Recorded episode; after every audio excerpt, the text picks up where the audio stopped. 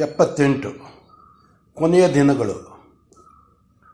ದೇವರಾತನು ಪಯೋವ್ರತವನ್ನು ಆರಂಭಿಸಿ ಒಂಬತ್ತು ತಿಂಗಳಾಯಿತು.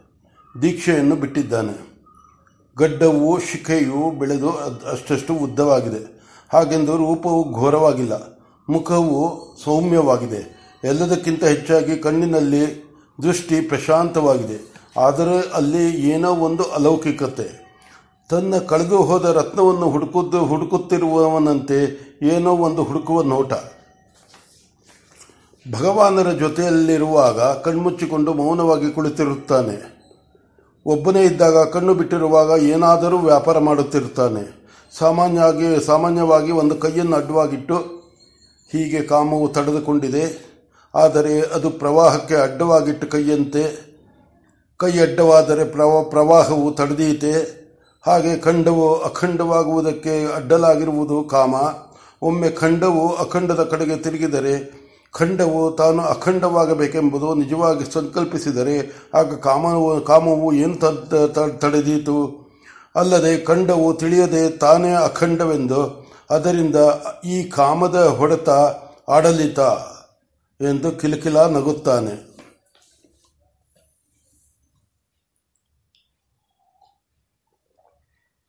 ಆಲಂಬಿನಿಯು ಬರುವುದು ತನ್ನ ತನಗೆ ಸ್ನಾನಕ್ಕೆ ನೀರು ಕೊಡುವುದಕ್ಕೆ ಎಂದು ಒಂದು ಸಿದ್ಧಾಂತ ಆತನದು.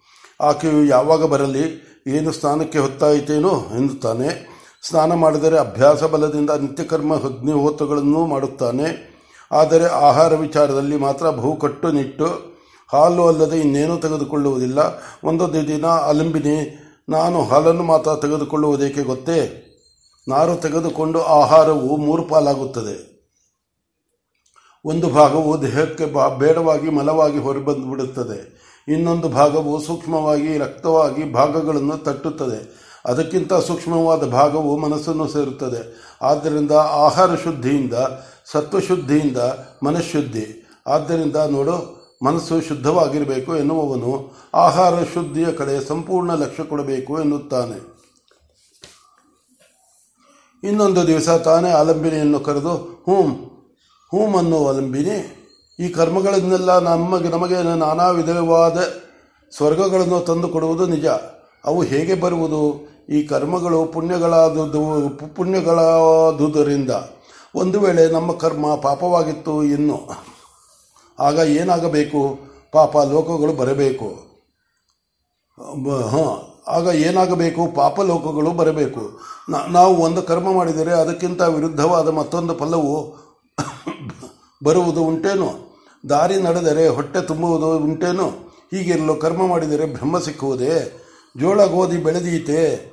ಹಾಗೆಂದು ಕರ್ಮವನ್ನು ಮಾಡದೇ ಮಾಡದೇ ಇರುವುದೆಂತೂ? ಕರ್ಮ ಮಾಡುವ ಹಾಗಿಲ್ಲ. ಕರ್ಮ ಮಾಡದಿದ್ದರೆ ದೇಹ ಕೇಳಬೇಕಲ್ಲ, ಆದ್ದರಿಂದ ಕರ್ಮ ಮಾಡಲೇಬೇಕು ಎನ್ನು. ಆ, ನೋಡು ಅಲಂಬಿನಿ ಸಿಕ್ಕಿತು ಗುಟ್ಟು. ಕರ್ಮ ಆಹಾರದ ಹಾಗೆ. ಇನ್ನು ಬಿಡು, ದೇಹದ ರಕ್ಷಣಕ್ಕೆ ತಿನ್ನುವ ಆಹಾರ ಬೇರೆ ಬೊಜ್ಜು ಬೆಳೆಸಿಕೊಳ್ಳುವುದಕ್ಕೆ ಎಮ್ಮೆ ತಿಂದ ಹಾಗೆ ತಿನ್ನುವ ಆಹಾರ ಬೇರೆ ಅಲ್ಲವೇ? ಹಾಗೆ ಕರ್ಮ ಎನ್ನುವನು. ಆಲಂಬನಿಗೆ, ಇದೇನು ಇವರಿಗೇನಾದರೂ ಹುಚ್ಚು ಹಿಡಿಯಿತೋ ಅಥವಾ ಹುಚ್ಚು ಹಿಡಿಯುವುದರ ಮೊದಲ ಗುರುತುಗಳಾಗಿ ಹೀಗೆ ಹುಚ್ಚು ಮಾತನಾಡುತ್ತಿದ್ದಾರೋ ಎನ್ನಿಸುವುದು.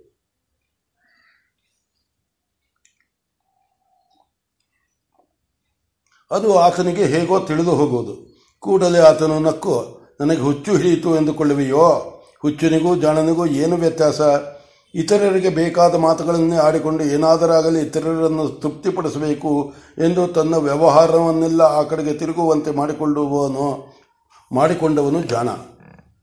ಅದಲ್ಲದೆ ತನಗಾಗಿ ತಾನು ಒಳಗೆ ಆಡಿಕೊಳ್ಳುವ ಮಾತುಗಳನ್ನು ಇನ್ನೊಬ್ಬರ ಹಂಗಿಲ್ಲದ, ಹಂಗಿಲ್ಲದೆ ಆಡುವವನು ಹುಚ್ಚ. ನಿಜವಾಗಿ ನೋಡಿ ನೋಡಿದರೆ ಈ ಜಗತ್ತಿನಲ್ಲಿ ಇತರರಿಗಾಗಿ ತಮ್ಮನ್ನು, ತನ್ನನ್ನು ಬಲಿ ಮಾಡಿಕೊಂಡು, ತನ್ನನ್ನು ಅಷ್ಟು ಕುಗ್ಗಿಸಿಕೊಂಡವನು ಹುಚ್ಚನೋ?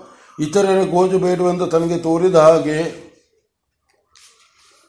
ಇರುವವನು ಹುಚ್ಚನು.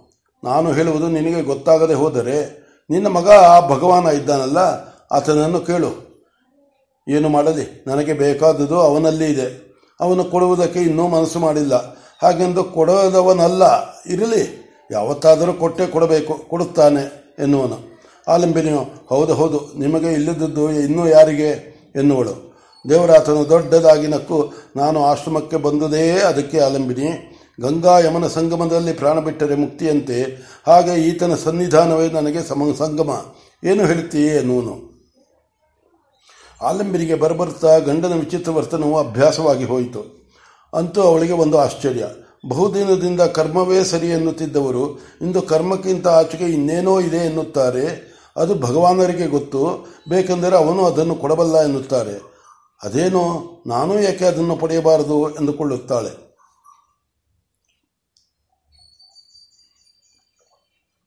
ಈಗ ಆಕೆಯು ಗಂಡದಂತೆ ವಯೋವ್ರ ವಯೋವ್ರತದಲ್ಲಿದ್ದಾಳೆ.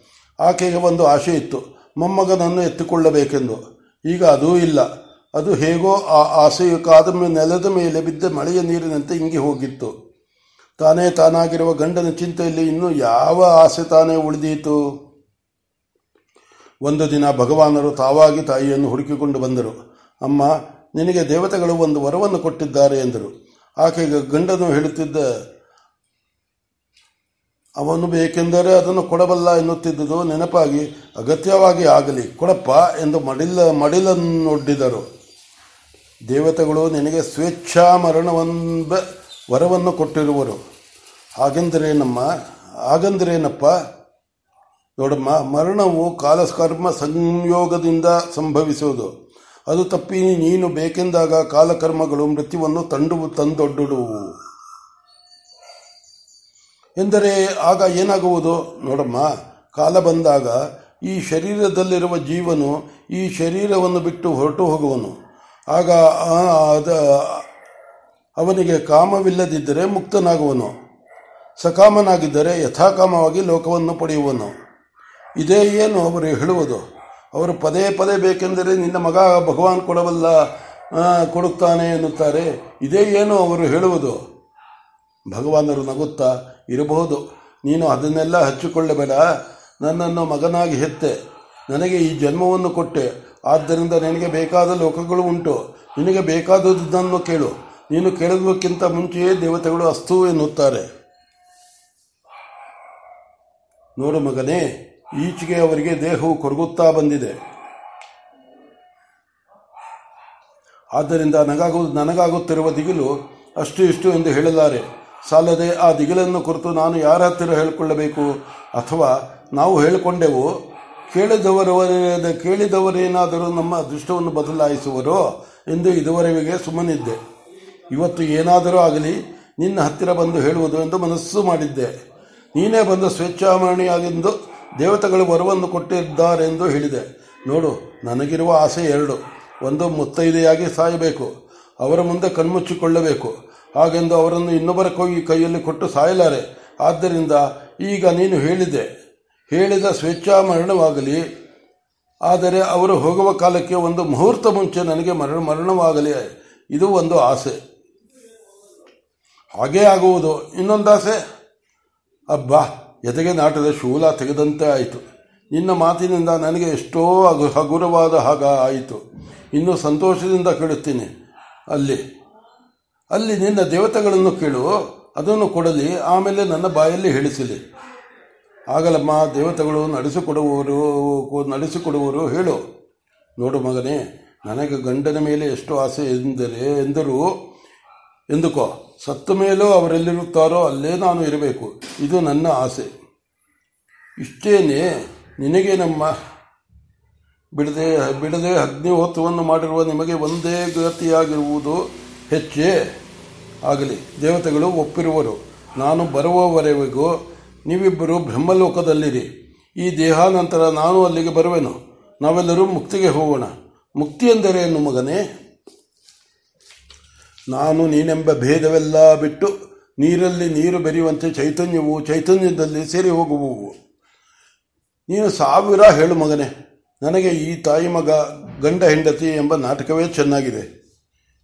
ಇದು ನಿಲ್ಲುವುದು ಉಂಟೇನು? ಇದು ನಿಲ್ಲುವುದಿಲ್ಲ, ಆದರೆ ನಮಗೆ ಸಾಕೆಂದರೆ ನಾವು ಎದ್ದು ಹೋಗಬಹುದು ಏನೋ ನೋಡಪ್ಪ, ಇದು ನಿಮ್ಮಿಬ್ಬರಿಗೆ ಸೇರಿದ್ದು. ನೀವು ಹೇಗೆ ಹೇಳಿದರೆ ಹಾಗೆ ನಾನು.